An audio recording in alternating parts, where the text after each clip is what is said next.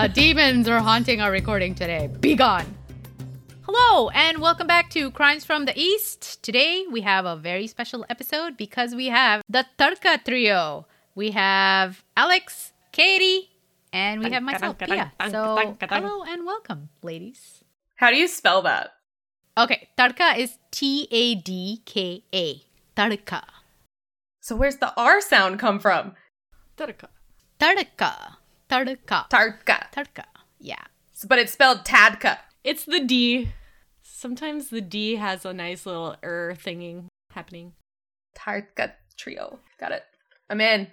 Before we get started, can I just can I just real quick point out? I don't know if we've pointed this out in other episodes. How difficult it is to get this Tarka trio together because Yes. it's ne- right now when we're recording. It is 10:40 in the morning for me. Pia, what time is it for you? 12:40 in the afternoon. It's almost 7 p.m. for me. we are just on very different times. Especially since daylight savings time happened, and I think they don't celebrate that in France, do they? Celebrate it. They don't observe it. Yeah. we celebrate it. You know, there's cheese and wine involved, as usual. But yeah, like they don't observe it in France, right? they do. We do. Oh, they do. We don't Yeah. observe it in Arizona. Arizona, Yeah, so like I know. all of my meetings and everything has been thrown off this But you're. So lucky. I literally at like 9:30 this morning, I was like, "I'm ready." And then I was like, "Wait, No one else is. no." Yeah, I was like, "Wait, it's at 10. I'm going to play some video games." Nice. So what did you play? What did you play? I'm currently playing Borderland, like through the Borderlands series. Oh. So right now I'm on the pre-sequel. I did the first one and the second one, and I gotta tell you, it's a game where by the end you're like, so we're the baddies. Oh. Like, Uh-oh. yeah, you're really like, we are not the good guys in this. Like, we are the bad guys. So Well, I'm currently playing the complete opposite of that sentiment. I'm playing Animal Crossing. It's just so freaking cute and furry. So, have you played? If you really like Animal Crossing and the really cute, like nice stuff, have you played? um oh no, I don't really like the cute stuff. Well, Cozy Grove, they play like really calm music the whole time. You're like a Girl Scout saving ghosts. So like you're in a town full Oh, of ghosts and you're just like trying to bring the bears back to life. It, I like it. When I'm done killing things in Borderlands, I'm like, all right, let me be a Girl Scout for a little bit and help ghosts. So Alex, tell us what's going on in your uh, haunted mansion in France. I went to a cemetery. I saw uh, Mm. Claude Monet's grave. Did you feel anything around it? Like any aura? It's pretty spooky, and they have these things. What are they called? Dolmens. They're sort of like. Actually, they're even older than the Stonehenge thingies, but it's the same concept of like prehistoric man made stone Structures. structures. Um, but like at this point, most of them just look like rocks in the ground, but they're dolmen. Mm. So like Gaul, the Gauls made it. Yes, exactly. Asterix and Obelix. Exactly. Yeah, some Celtic shit. We always forget those cultures when we think about like ancient, the ancient world and mm-hmm. all kinds of mysterious stuff, right? Like generally, you think of Egypt and like Mesopotamia and like Northern Africa. nobody talks about the Gauls. Hello, the Vikings. They've been around forever and they've been all over the world. In fact, they found apparent evidence that Vikings actually came to Northern America before Columbus did. Oh yeah. Oh, they went all over the place. I was actually just about to mention that my new landlord, Mhm. out of the blue, randomly turns to me. He's like, You know, they found evidence that the Vikings were in the US first. And I was like, First? Compared to who? And also, why are you telling me this? Do I look Viking? Like, I don't know. Or do you look Native native? Like American? is he Yeah. just trying to yeah. right? I was like, okay, cool. Can we like finish renting me this house and so I can give you my money, please? I mean, for the record, isn't it true that Columbus never technically was in North America? He was That in like too. the islands. Yeah, like he never actually came to Northern We America. got to like Guatemala. No, where did he go? the uh, Caribbean islands. Yeah. Oh. Yeah. Yeah, see, Columbus was a piece of shit. Uh yeah. Not that the Vikings were like saints or Right, but they still They're- didn't do as much damage, probably, as he did. Well, you know what? Maybe they did. Maybe they did. Let's just say everyone sucks. Everyone sucks. And moral is don't be dicks. Like- Stop colonizing. Technology is evil. Oh, I won't go that far. Sports. We've been talking about like Vikings, Gauls, Columbus, North America, and today's case is so far from that. Obviously, this is Crimes from the East, so we're talking about South Asia here. And today's case takes place on foreign soil, in the sense, not India. It isn't a case from India today. So oh, it involves our very Desi brethren from Sri Lanka. nice. Have either of you been? I've been. No, but I had a pen pal from Sri Lanka in uh, middle school and high school. We used to like write each other all the time. How sweet. Well, my parents took my sister to Sri Lanka a decade and some years ago. I didn't have my passport ready, so they just left without me. Bye, see ya. We're leaving. I respect it. You need to get your passport in order. It was expired. I had to renew it. That wasn't enough time. So they had a grand old time in Sri Lanka and they loved it. It was so beautiful. Alex, when did you go to Sri Lanka? Oh, um, I was 15 years old, so that would have been almost 15 years ago. Hmm. Got my first tattoo. When you were 15 in Sri Lanka? Oh my god. Sneaky, sneaky style. Was it like a dot on the thumb like Phoebe? That's the earth. no, it was a very embarrassing 2000 style tribal tramp stamp situation that has since been somewhat rectified. Okay. But um yeah, I, it was the beginning of a rebellious phase to say the least. Very 2000s. I hope it was like a legit tattoo place and not some guy on the beach who's like, hey, I do tattoos. Five dollars. I don't have any blood diseases, so I'm fine. You made it, Alex. We're good. So at least you've been there. And how was it? Tell us all about it. Oh man, I ate just like the best food ever. Don't they use a lot of coconut in their cuisine? Yep. Right? Yep, yep, yep. And it's super spicy. There's like a Sri Lankan shrimp curry. And it's a dry curry. Okay. It's more like a I don't know. Like a dry dish. saute thingy. Yeah. Mm-hmm. Oof. Oof. You're crying of happiness and pain. I think I went to it was either like a tea garden or some like spice gardens. Yeah. Cloves. The best cloves come from Sri Lanka. And of course, mm. tea as well, because Sri Lanka was called Ceylon back in the day. The mm-hmm. Brits, when the colonials made their way over there.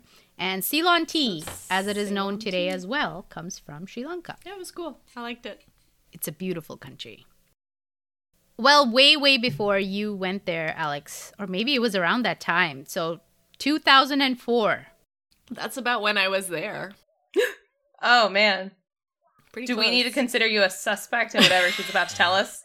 Maybe she saw the people in today's case. We'll have to check back later.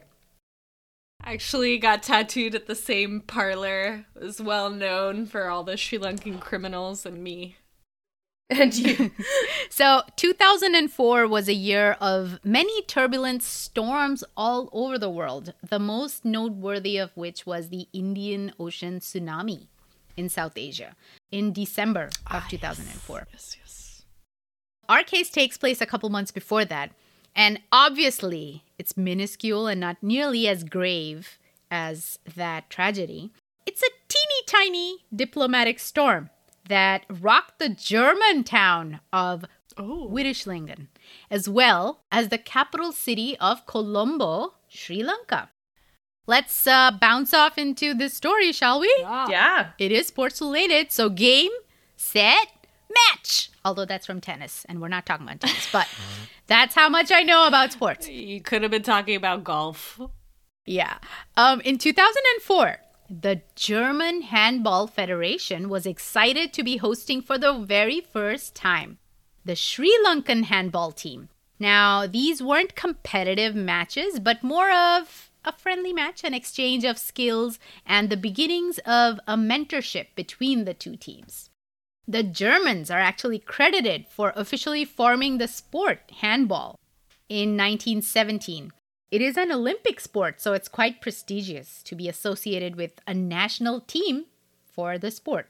Does everyone know what handball is? Because back in the day, I didn't. I didn't know what it was. But now I do, thanks to Germans. No, I had to look it up. Yeah, I literally just looked it up because I didn't want to like make a comment and then be like, "Oh wait, I'm talking about racquetball." I literally could not think of a more German version of basketball, and that's literally what it is. Yeah, handball is a team sport in which two teams of seven players each pass a ball using their hands with the aim of throwing it into the goal of the other team. So it's like soccer, but with your hands instead of your feet. Got it.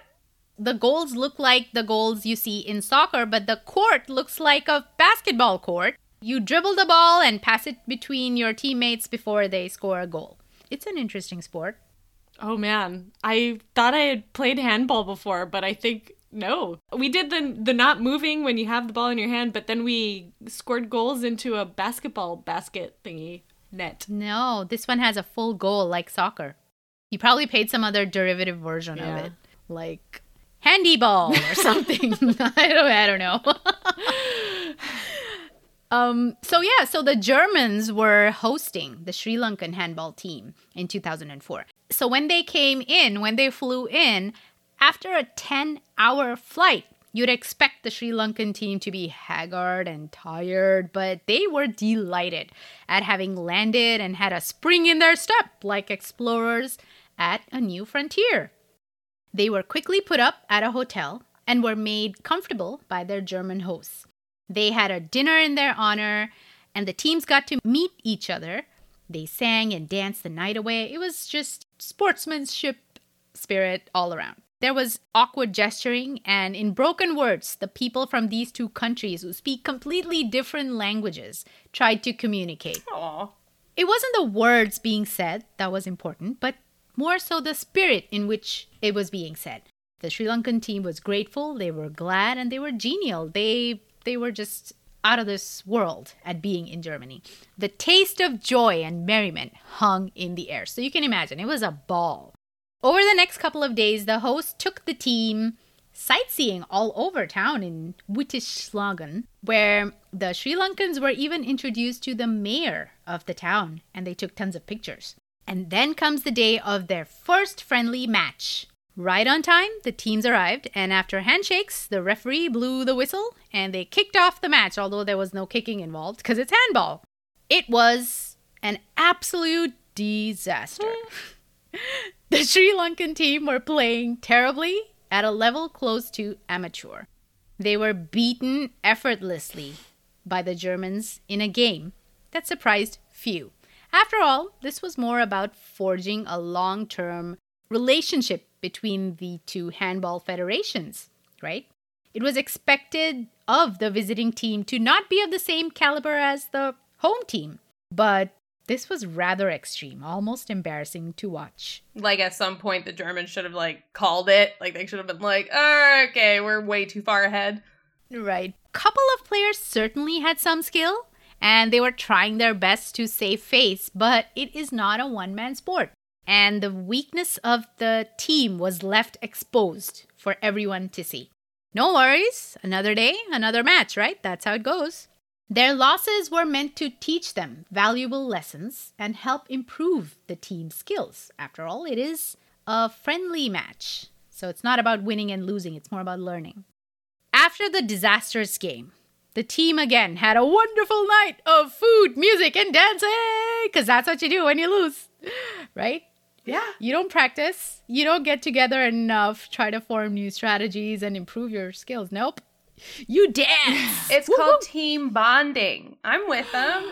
You know, they're celebrating that they got to play and that they're like, you know what? We'll we'll be goldfish about it. Fine. I was an assistant coach for a little league soccer team. Aw. So Yeah. even after a loss, we were like, okay, but like, you know, team bonding and like we're going to do something fun together to like let it like soak over and then at practice, we will regroup. But for now, let's celebrate that we had fun. Let's appreciate how well the other team did and what we can learn from that.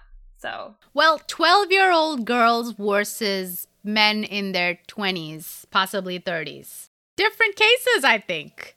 I mean, but maybe they were just ahead of the time. Maybe they were just like, you know what? Everyone's a winner. Don't let the result of a match ruin Bring you down. yeah like ruin your whole day like you guys still like you still have to appreciate what you did well and what you can learn from it Also, isn't this like their first time in Germany or like out of the first time they had ever left their country. exactly? So they're like, yeah, whatever, the sports. Uh-huh. Well, let's party down. I mean, that checks for me. When I was living in Qatar, I did volleyball. I went to an international school and we would do tournaments in other countries, which was really cool. So I did Wow. volleyball and uh, track and field tournaments outside of Qatar. And the volleyball one, especially, we were in Damascus, Syria, when that country was a place you just went to. Yeah. Um, and we did like play during the day, but it was all about like partying afterwards and having fun and, you know, sightseeing. And we were staying, we were hosted by the home teams. So we were staying with like kids who were living in Damascus. And yeah, yeah. Wow. So it sounds like this is actually exactly what happens at sports Yeah, meets. Yeah, yeah. Okay. Okay. See, I don't play sports, so I didn't know any of this. Thank you for educating me. So, yeah, the Sri Lankan players played drums and sang in their local languages. And also, for some reason, there's a video of this. They sang a nearly unrecognizable rendition of Shaggy's Girl, You're My Angel, Yes. My Darling. that is so early 2000s i love it Awesome. It puts you right in smack in the middle of you 2004. can feel it you listen to that song and you're like, I know what happened then. So, in a couple days, it was match number two. On September 13th, 2004, clouds had covered the German town of Wittischlagen and showered it with gentle rain all morning. Auxiliary members from the Bavarian handball team headed over to the hotel where the 23 member strong Sri Lankan handball team was staying. They had agreed to have breakfast at 7 a.m. that morning together, so the German hosts waited outside the hotel, outside the room for a while. 7 a.m. came and went. They waited for another hour. 8 a.m. came and went. By 9 a.m., they were worried that something may have happened to the Sri Lankan team. They busted open the door to the large conference room where the team was put up. Mattresses lined up on the floor where they slept. They were all disheveled as if left in a hurry. All the suitcases were still there. Shoes, sports uniforms, and all kinds of sport gear were strewn about the room. Everything was there except the 23 men from the grand old isle of Sri Lanka. Where had the team disappeared to? What was the team mascot? I don't know. i'm on it Worried that the men had probably gone out jogging in the woods and gotten lost, hmm. the Bavarian host set out a search party to look for them. The Wittischlagen police were notified, as well as the Sri Lankan embassy in Germany. Then someone took a closer look at the hotel room and they found scrawled on a piece of paper a strange note patched together with misspelt words, which were straightforward, apologetic, grateful, and still somehow optimistic. It read, and I quote, For everyone, we want to say thank you. You are very friendly. We have decided to leave Germany and travel to France. We want to find better, further life. This is our own decision, and we will take full responsibility and risk for our decision. You were all very friendly and nice to us. Please forgive us. We don't have any other way right now. We cannot go back to Sri Lanka. Please don't worry about us. We will be just fine. You have done a lot for us, and we thank you all again. With love, manager. Name sign below. The entire convoy of 23 men had dispersed into Germany and they couldn't be traced beyond the local train stations and cab stops. They had disappeared in search of a better life to alleviate themselves from the poverty and civil war ridden existence back home in Sri Lanka. This whole shenanigan was nothing but a ruse right from the start. So, what do you think about that? It's one way to do it. when you say they couldn't be tracked past like the train stations are you saying that like they were in fact like tracked to the train stations. Like there was video and stuff. They saw all the mm-hmm. people. Oh, interesting. The team had dispersed out of the hotel in pairs and threes and fours and just walked in several directions, not really talking to each other, just kind of getting away from there. And then it's a small town. If you look up Langan on YouTube, there are several videos of the town. It's a tiny, tiny town. There are hardly any buildings which are two stories, even. You know, it's like a typical German or European type Okay. small town. So they knew exactly where to go. So when I say they, I mean the team looking for the Sri Lankans. They went to the cab stops, they went to the train station, the bus stations, and they found traces that, yes, this is where they landed up because they wanted to get out from the town. So they traced them to all of those transport terminals. But let's rewind time and look at the events preceding this monumental trip and vanishing act. Now, this didn't occur in a vacuum. You don't just waltz into Europe from developing nations. Oh, no, no, no. This instance of illegal immigration was a carefully laid plan and took months to execute. The exchange program between the two countries was facilitated by an organization called the Asian German Sports Exchange Program, or AGSEP. I'm going to call it AGSEP Sure. for short. It was started by a German national called Dietmar Doring. He came to Sri Lanka in 1981. He fell in love and he never left. Since he was an avid table tennis player, he started this exchange program with his home country with the help of Sri Lanka's government to foster hundreds of friendly visits for various sports. So, just like Alex said, teams would go to each other's countries, stay with host families, and play friendly games. Never handball, though. There just wasn't any interest in the sport in South Asia. In South Asia, it's all about cricket and soccer. Mm. So no one cared about handball in Sri Lanka, so they never had a team before. Out of the blue, in 2003, Doring received a call from the Sri Lankan Sports Ministry about inviting the German handball team over for a friendly match. Now, this was surprising because Doring had never even heard of a local handball team that played the sport. So he's like, What? You want the Germans to come here and play with whom? There's no team. the ministry appointed a head coach, Atula Vijayanayaka, who, in a matter of weeks, put together a ragtag group of men together as the official Sri Lankan handball team. Doring first had a tinge of suspicion when the men showed up for the official photo shoot wearing formal suits instead of their uniforms like every other sports team had done. That was when he was like, wait a minute, what are these even athletes? Because generally, when you take team pictures, you wear your colors. Or you wear your uniform. Yeah. This was unusual, and it was almost as if these men had never played in a sports tournament before. Vijayanayaka, the new head coach, held practice sessions couple times a week and taught the bare minimum basics of handball to the team. They were coached more on how to appear like they knew handball and posture as athletes who are learning and learning well. And it worked because the German team did come and with much fanfare, an exhibition match was held. So let me send you some pictures of this exhibition team. All right.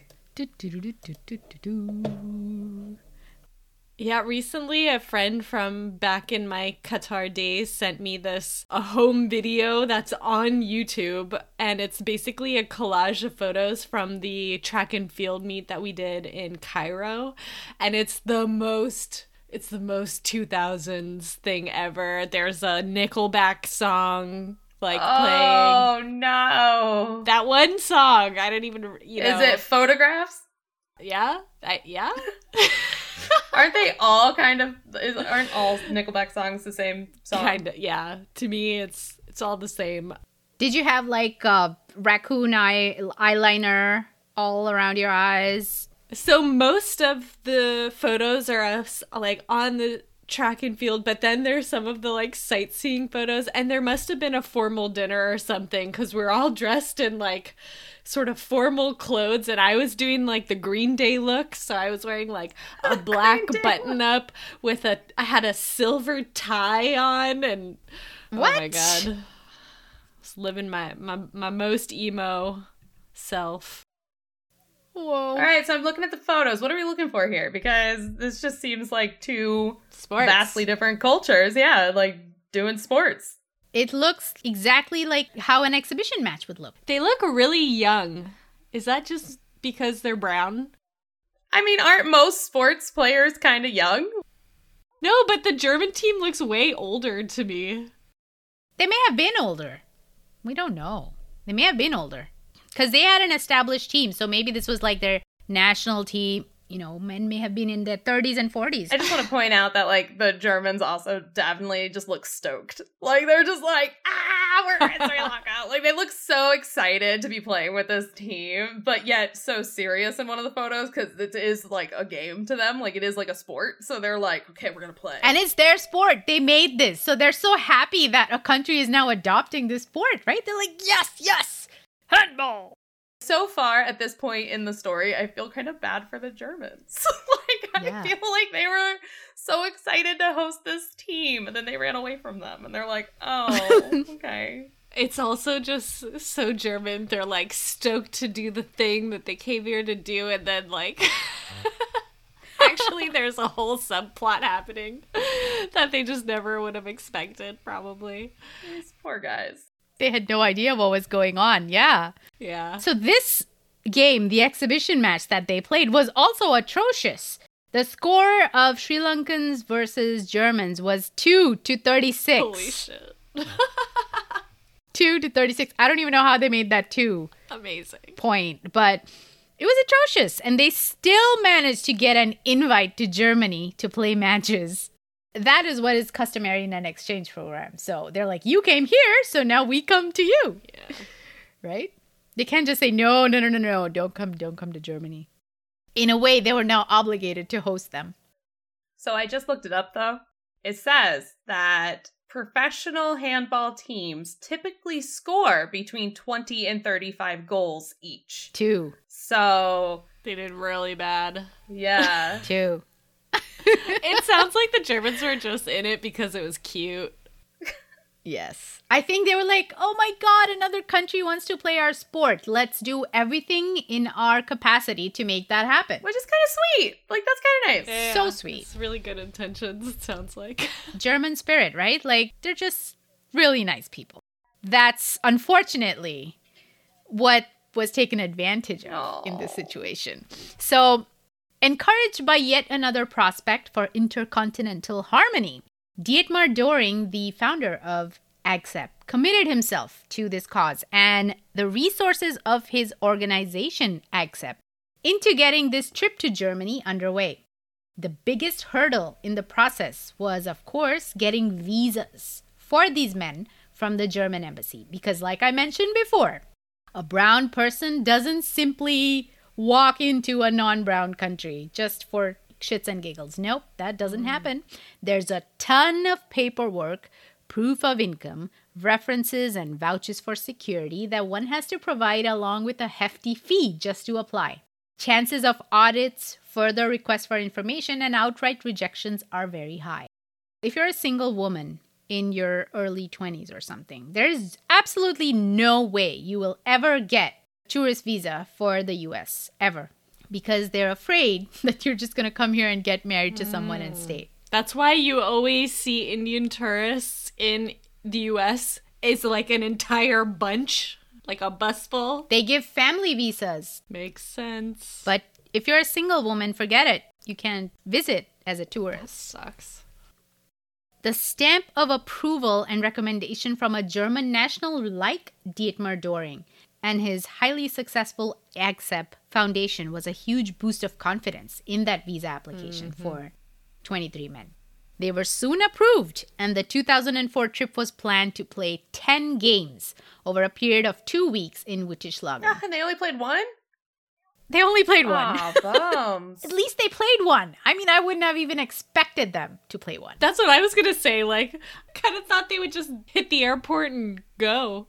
That was the original plan, but unfortunately for them, the German team had come there in uniform. You know, the whole team was there to pick them up, and they couldn't. Oh, because they were so excited. Yes, so they couldn't just disperse from the airport. So they're like, fine. So funny. So these men not only bamboozled the Germans, but also the AGSEP Foundation and the German embassy in Colombo.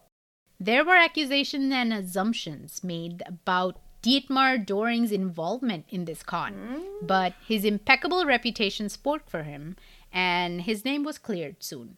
He suspects that the head coach was the mastermind behind the whole thing. However, if you think about it, there had to have been someone at the Sri Lankan Sports Ministry who either supported this plan or was hoodwinked themselves because the call to accept had come from the sports ministry, right? About this mm-hmm. new exchange program for handball. It's unlikely that these 23 men had the power or influence over ministers, but it's not entirely impossible. Sri Lanka is right below India on the Global Corruption Index charts at number 99 out of 195 countries. Who's number one? So it's possible. Who tracks Number that? one is North Korea. Oh, duh. That's not interesting. Who tracks the corruption rate and how? um, I have no idea, but I saw the index. Yeah, that's my bigger my bigger question. Who is making this index? And like, is their job just to go to each country and try and bribe people? Yeah, they're like at every stage, starting from the airport, they're like, "Hey, psst, fifty bucks, get me to the front of the Like, line." And I like? Sounds who fun. can I bribe? like, That's such a fun trip, though, right? Go to each country and just bribe everyone. I would be awful at it. I would be so uncomfortable and just awful. Like, Yeah. I, it's not something I could do. Yeah. I didn't have to do bribing much in India because I just, you know, I didn't really get into trouble much, so I didn't have to do it. like bribing, haggling, any of it, I'm awful at. Like to the point where I was in Mexico once and I was in like this little street, like at this street market, and Mhm. I was like, How much is this dress? And the guy was like, Oh, this many pesos. And I was like, Okay. And I just handed him it. And he was like, No, no, no, no, no, no. Like, then you say, Yeah. And I was like, But you said it was this much. And he's like, Right. But you're like, he, this guy literally had to explain it to me. Then he felt so bad. He gave it to me half off. I was like, Okay. Little did he know that that was your plan all along. Oh, that was my tactic. No. Like, do the Puss in Boots thing. Oh, I'll give you whatever you want, a hundred dollars for this hat. didn't know. Anyway, so I'd be awful at bribing people, but okay. So these guys came. The Germans picked them up in the airport. They played the first game. They left. So, Fox News, of course, blew the news up on their outlets, calling the men terrorists Of course. who had infiltrated Europe through Germany. This was alluding to them as possibly being members of the LTTE group, who were actively involved in the civil war that raged in Sri Lanka for nearly two decades. In reality, the handball team was made up of only three Tamils, a few Muslims, and the rest were all Sinhalese. Sinhalese people are the majority population in Sri Lanka.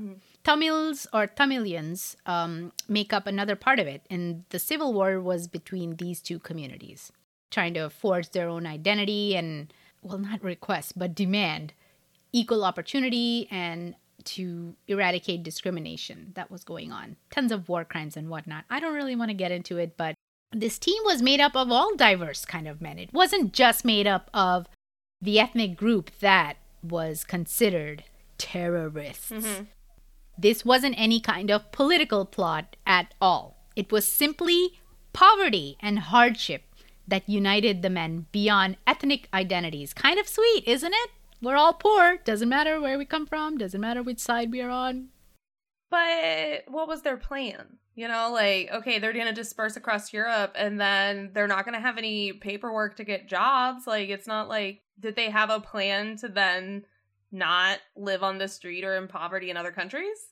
Apparently, some of them did, and I'll go through that in just a second. So, just to give you a better understanding into why they did this, on average, each of those men had families of five up to 10 members, which they needed to support financially. None of them had jobs that would enable them to do that. If you're curious about the outcome of these men after that morning in 2004, let me tell you a little bit more about that. The initial investigation had shown that most of these men had crossed into Italy. Okay. Okay? They said they were going to France, but they ended up in Italy. Classic misdirection. I'm going left, but I'm going right.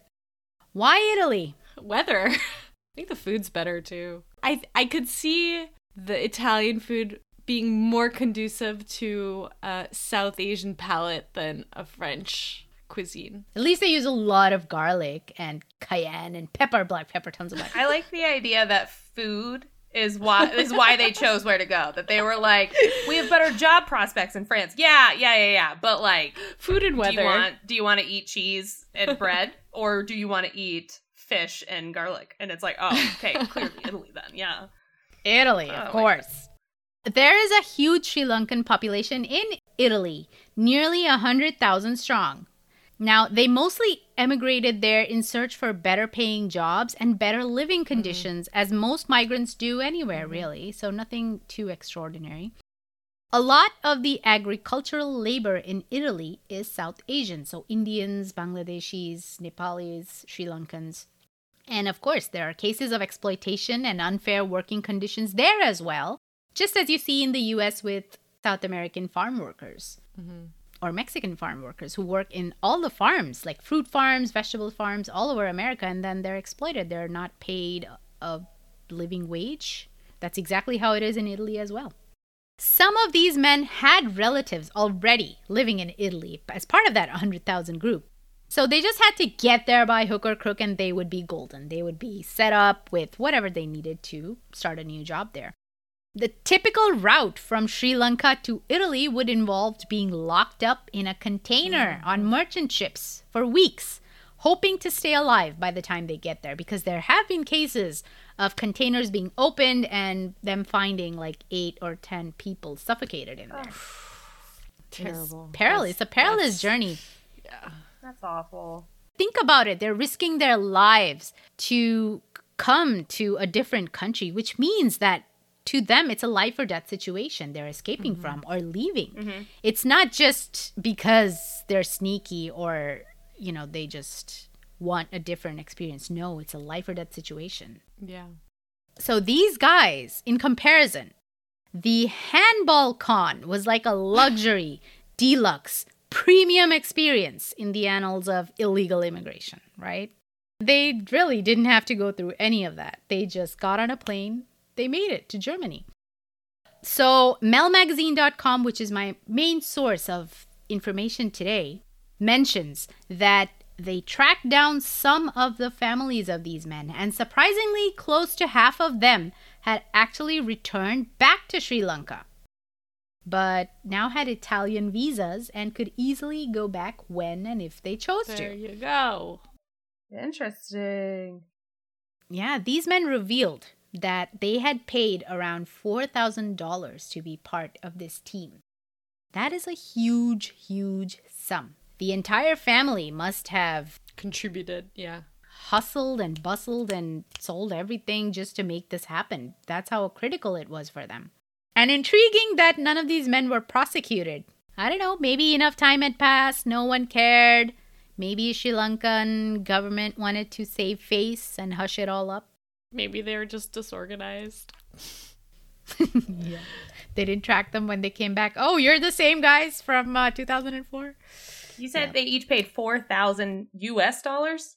Yes. Okay, so right now, at today's currency rate, four thousand Mm. US dollars is eight hundred and seven thousand nine hundred and seventy-seven Sri Lankan rupees. That is so much. Yeah. That is a lot. Now I don't know what the terms of agreement was. Was it the same amount for each and every man, or if it was different? If they paid it all at once, or paid in If it was a group installments. thing, yeah.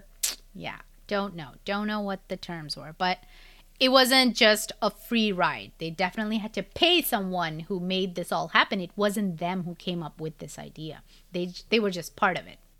They're lucky they didn't like accidentally buy into like a Squid Game situation. There's my very current reference of the day. For all you know, that's based on true events. Because anything can happen. Who knows, Alex, if there is a Squid Game going on somewhere. there was one uh, South Asian dude in that show too. He was like he got on the wrong team. Oh, that poor Pakistani Yeah. guy. He was so nice. so He nice. was so nice. I need to watch that. Yeah, like it's on my list. Okay, we'll say no more. I keep trying to get to it, and then I get distracted with work. In any case, this incident marred the relationship between the two countries as far as the AGSEP exchange program went. The organization was blacklisted by Germany. Damn. No other teams were invited back to Germany after that, which sucks for all the other athletes who were actually genuinely playing. And, Yeah. you know, these guys screwed it for everyone. Right. In 2010, Sri Lanka finally debuted an actual legit, officially stamped handball team at the South Asian Games in Bangladesh. No news on whether they've, they've ever played with the German team. I didn't look it up, but I imagine there'd be some sparks at that game. Oh. It'd be like everyone must turn on their trackers right now. Share team location. yeah. Wherever they play the sport, all the doors are like Locked. locked, Yeah. padlocked. There's chains. You want to go to the bathroom? Right here's a bucket. You're not going anywhere. In 2008, so four years after the incident, a movie was made by an Italian director telling a slightly fictionalized version of this con. The movie is called Machan and is practically impossible to find with English subtitles unless you buy the DVD. There is a version on YouTube.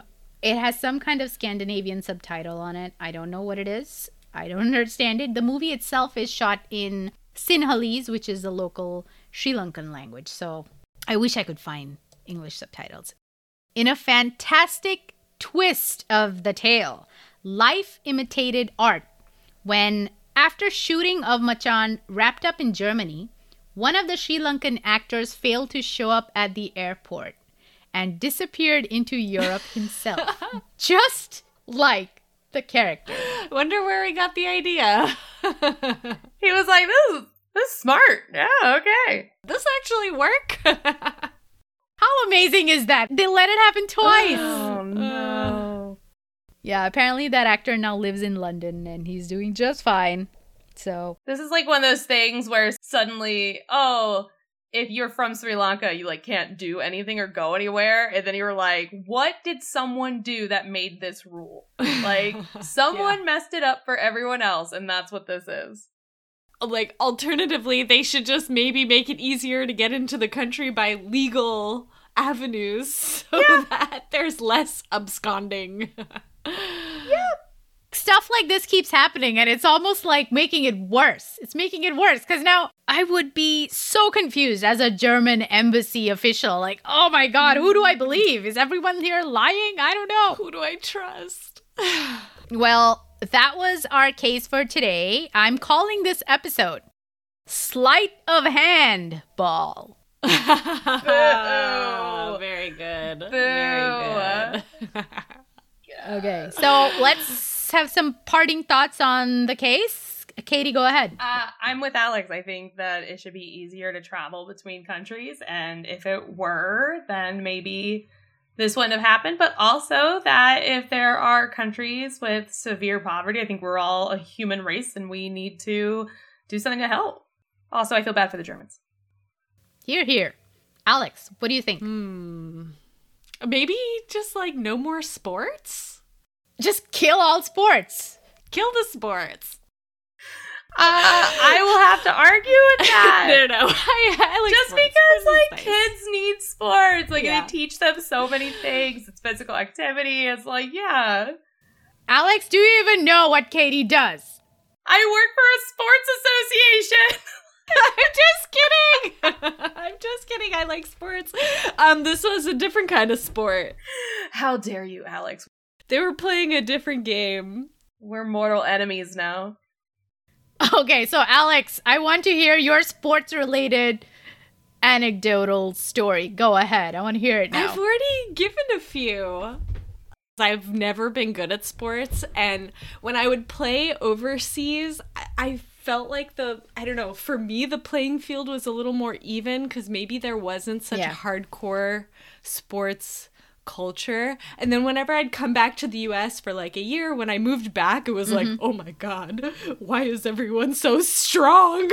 it was terrifying. I can kind of imagine what it was like for the Sri Lankan team to encounter these like big beefy Germans. Germans ready to play some handball.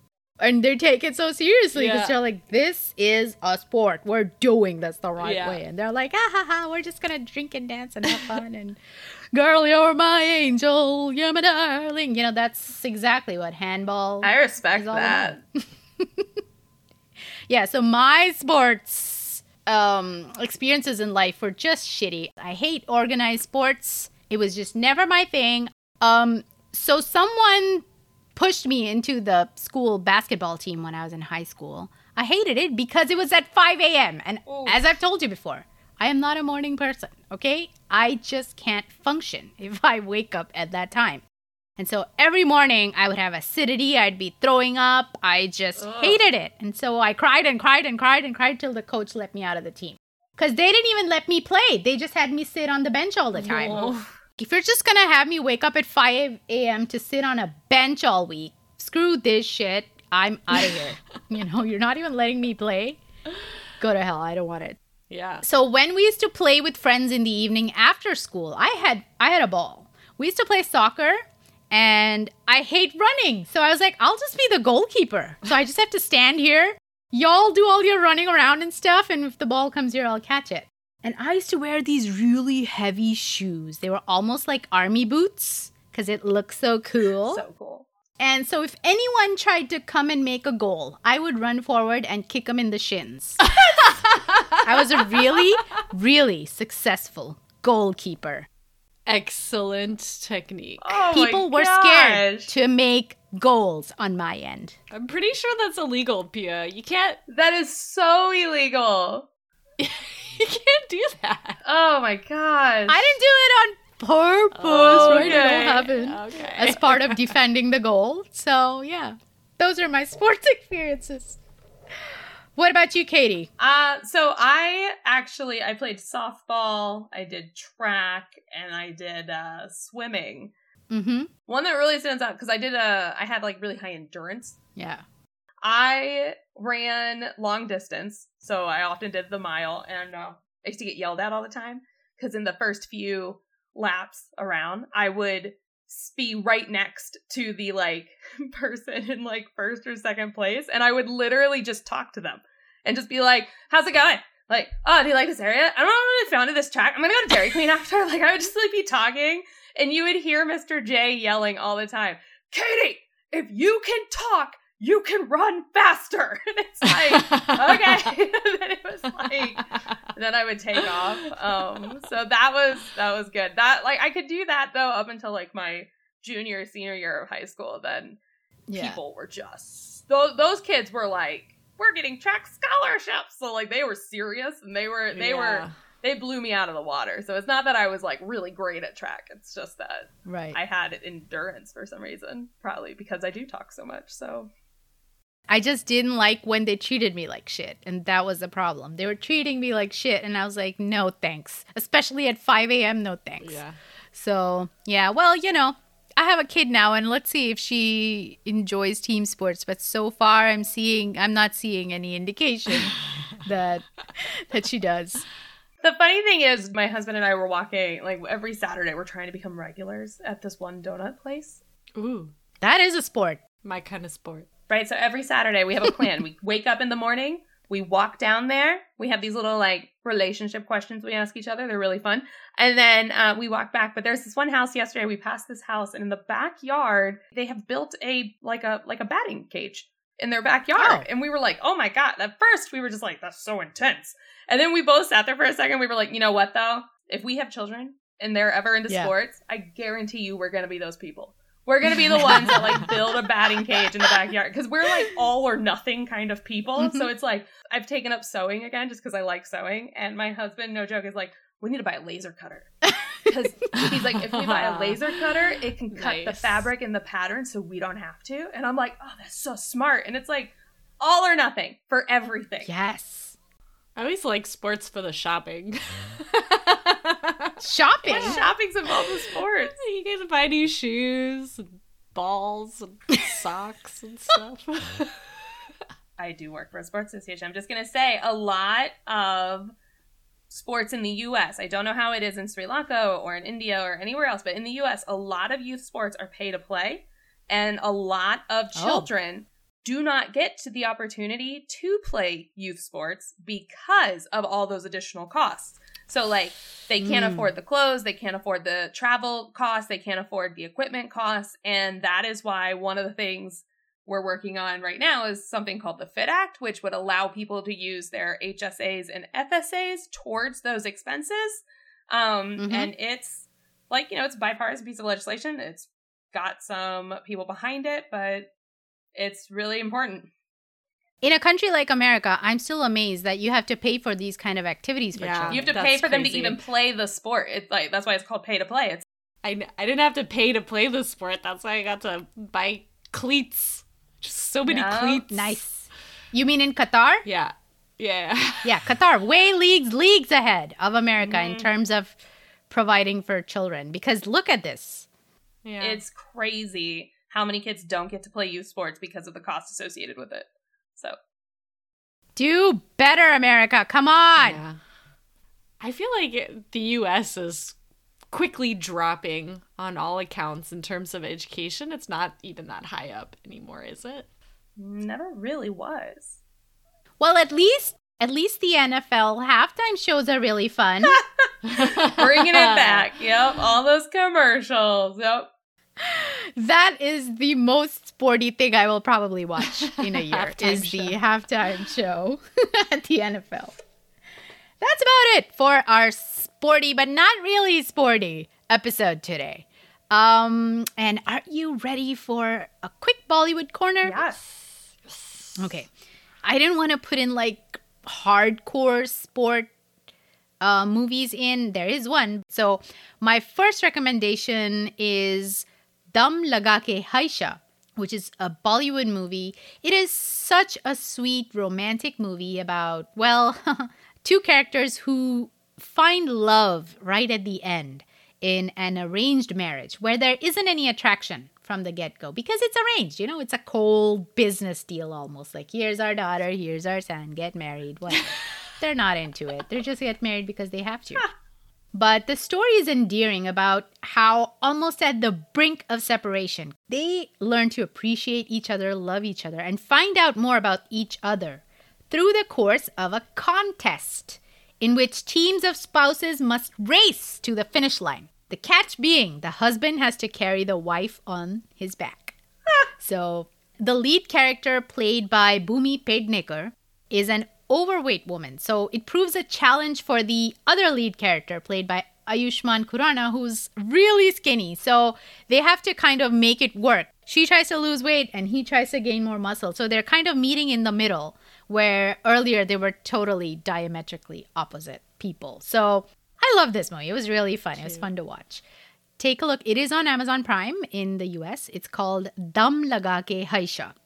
Yeah, and if you watch it, share your thoughts on Instagram or whatever with the account. When I was watching this movie, I was looking at my husband like, "Can you pick me up?" There's no way. I mean, did he immediately try? Yeah, he did. He can pick me up, sure, but I don't think we can run a race. Forget winning it. There's just no way. How long was this race? Like, were they running a mile? Like, where were they running? Oh my gosh. well, not a mile, maybe half a mile, but that's a lot. That is a lot. kind of sounds like the husband has to do all the work. Like, does the the wife get to do anything, or you just have to sit there? I don't know. When was the last time you Piggybacks. received a piggyback ride? Yeah, like when was the last time you jumped on someone's back and did a piggyback ride? Cause like you gotta you gotta squeeze your legs, man. Like your That's legs true. get tired. That's true. Yeah. Like you have to hold your own weight, and that's already something I can't do. But but still. Exactly. Oh, I had a true. piggyback okay, ride last week, and like uh, it's hard. You feel it the Okay, next day. okay, okay. Alex, your homework. Go be like, I'm jumping on your back, person. I'm just gonna go jump on the next person I see. Alex, you know that really buff hair trigger neighbor you have who keeps screaming at you? Oh yeah. Go jump on his back. His girlfriend came over the other day. Jump on her back.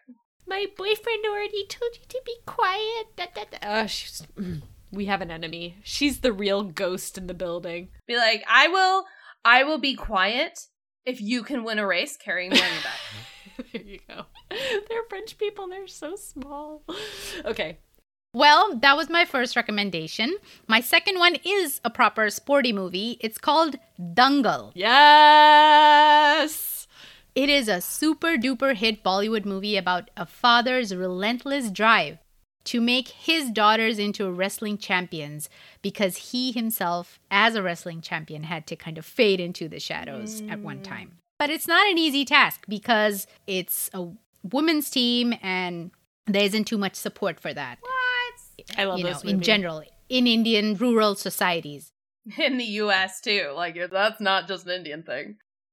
It would have been quite the twist if if at the end the girls just absconded and disappeared with their gold medals or whatever medals. I don't know. Spoiler. Yeah, at least they won and then disappeared. yeah. they deserve it. That movie's awesome. Big fan. Yeah, that movie is really amazing and there's so many like emotional heart-touching moments. You cannot watch this movie without shedding a tear. That's my challenge Yeah. to anyone listening. True. If you can watch Dangal and not shed a single tear, congratulations, you're a sociopath. Proven, confirmed. You may soon be featured on our show. Yes. because I remember Alex came out of that movie oh, like Oh, yeah. with tears Yep. down her cheeks. She's like, that was such a good movie. Good time. Oh. Indian movies really get me though. I mean, they're made to emotionally manipulate the viewer. But so they're so good at it. they are good at it. Yeah, crazy. yeah, yeah. Um, so yeah, watch Dangal. I'm sure it's available somewhere to stream. Take a look. It's all about wrestling. It's Indian. Well, I don't think it's like traditional Indian wrestling because there is a different sport in India for the traditional Indian wrestling. But yeah, it's interesting because they they sort of train in the traditional Indian way, and then they have to like relearn once they realize, oh, they're actually like good at wrestling, and they train in like a traditional like sand pit. It's all very yes, epic. it kind of comes full circle, Yeah. right? It's like the hero's journey Yeah, yeah, almost. absolutely. Heroine's journey. Yup, watch Dangal, and that's it for my Bollywood corner. What? You're not gonna mention Lagaan? Lagaan? Okay, yes, okay. I mean, I did look at Lagaan. I was like, it's too old. I don't know if anyone even wants to watch Lagaan anymore. This um village in colonial times in India where the villagers have to play cricket against the Brits to waive off taxes for the year. Uh that's high stakes, man. That is yeah. So yeah, it is it is a very long movie. Isn't this the movie that like that very well-known Bhangra song comes from? Which Bhangra song? Isn't it the like the, that one? You know what I'm talking about. that sounds like every Bhangra song ever. I'm just glad you said that and not me, because I was just about to be like, that sounds like every time you do a Bollywood song and like on this show, that's the sound you make. What are you talking about? that one. I'm really good at I'm really good at recalling this song. Okay. Okay, girls, before we sign off, I have a little audio visual treat. Ooh. Um there is a video of that Yes. one match that they played in Germany. Yes. Okay. Let's watch it on Zoom so we can watch it together. Do you also have the video of them singing? Yeah, Mm, that's what I mm, really want to see. Yes. Yes.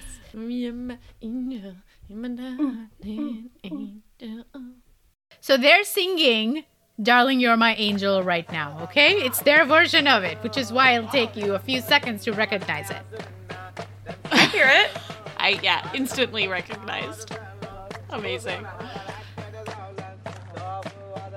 Chorus.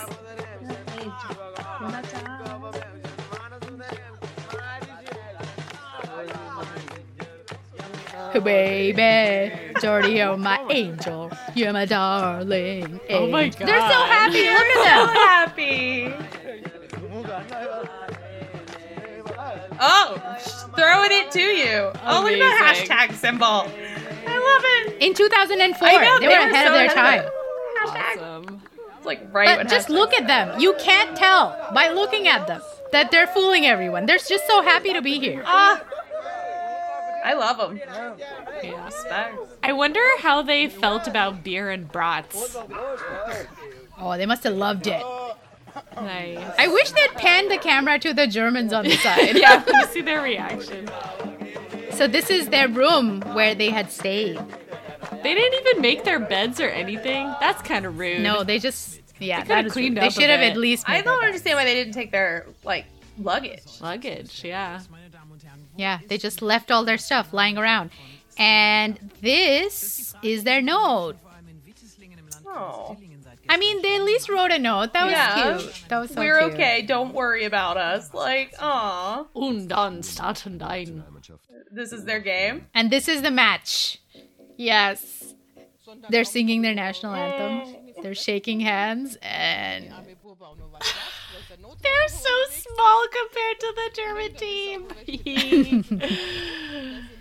Shorties. yeah, they're exchanging t-shirts. And look how happy that German guy looks. He looks so happy. This is sad. I'm so sad for them.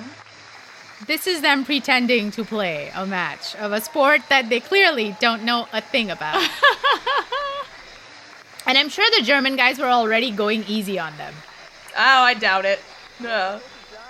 Yeah, the German version of going easy on them was letting them get two points out of their Yeah. 26 or 32 or whatever it was. The goalkeeper must have been done a self goal like here. Yeah. You get oh, one. no. The Daria move. Oh, put your hands up after. They're cheering their team on as if it's going to make any difference. Oh, they're laughing like they they know. they're just They know. like- They're like, hey, tomorrow we'll be gone. Tomorrow we'll be in Italy eating pizza. To be honest, the sport is kind of dumb. I mean, it is essentially. It does just look like they're playing like basketball, Yeah. just poorly. Yeah. yeah, it's just weird basketball. That's probably because they don't know what they're doing. I mean, when they're two teams who know what they're doing, it probably looks really interesting. as soon as you dribble, you have to stop, but you can take like two steps. It's just like rules for no reason, and I don't know. Yeah. That one guy, the Sri Lankan guy who was trying to score a goal and he failed, he's like, oh no! As if he gives a shit. He's like, oh no, I could have done it. Man. End of the game. Hey! That We don't have to do this anymore. Tomorrow we'll be gone. I'm like, yay, it's over. That was the totally fake match. We should totally start doing a sports commentating podcast. We're so good at it. we just We'd be so good at So it. we good. just know all the sports stuff. I'll just be singing Shaggy's You're My Angel throughout the whole thing. It seems apt. It's a very sporty song. Like you think sports? Think That's the first thing. Shaggy. Yeah. Shaggy. Mm, yeah. All right. I guess that's about all we had time for today. What did we learn today? Uh, we need easier immigration policies. Mm-hmm. Done. Done. I'm glad you're gonna make it happen. I, I appreciate that. I'm gonna Yeah. make it happen. yep. Alex, what did we learn today? we learned that Shaggy has the best sports soundtrack of all time. Yeah. Oh, you gotta follow the stuff, and um, thanks to our two Patreon people. You guys have Patreons? We've got that's so two. Who are they? Yeah, you have to thank them. Who are they? Oh, th- anonymously. Yes. Thank you to our two anonymous oh, Patreons. Oh, I love it. How do you? Where do people find your Patreon? Because you gotta be like, find us on Patreon at. I don't know. Crimes from the East. oh my god! Don't go pay someone else. You like us, you pay us. Yeah, buy us, buy us copy. guys. I'm gonna give you the outline right now. Follow us on Instagram at. Crimes from the East. Oh yeah, you can follow me at other Alex B. Um, and I cook food. That's mostly what it is. And subscribe and like them on Patreon at. Crimes from the East. And subscribe. What do they get if they subscribe? Do they become a Patreon? Snakes. You get snakes. You're gonna send them snakes. Yep. Yeah, yeah. Yep. Snakes, goats. I'm adding handball to the care package. I'm adding a handball. Uh, let's just call it an absconding kit. Oh Absconsion care kit. We're gonna add everything that you would need to commit the crimes that we cover. I love it. I love it. a little bottle of cyanide. Where do you get cyanide?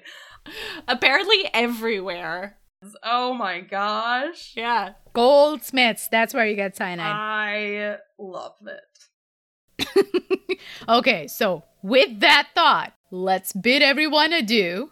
See you all in a couple of weeks on another episode of Crimes from the East, your Desi True Crime podcast with a little Masala. and Tarka tarka spice. spicy spice. All right, namaste. Bye. Bye.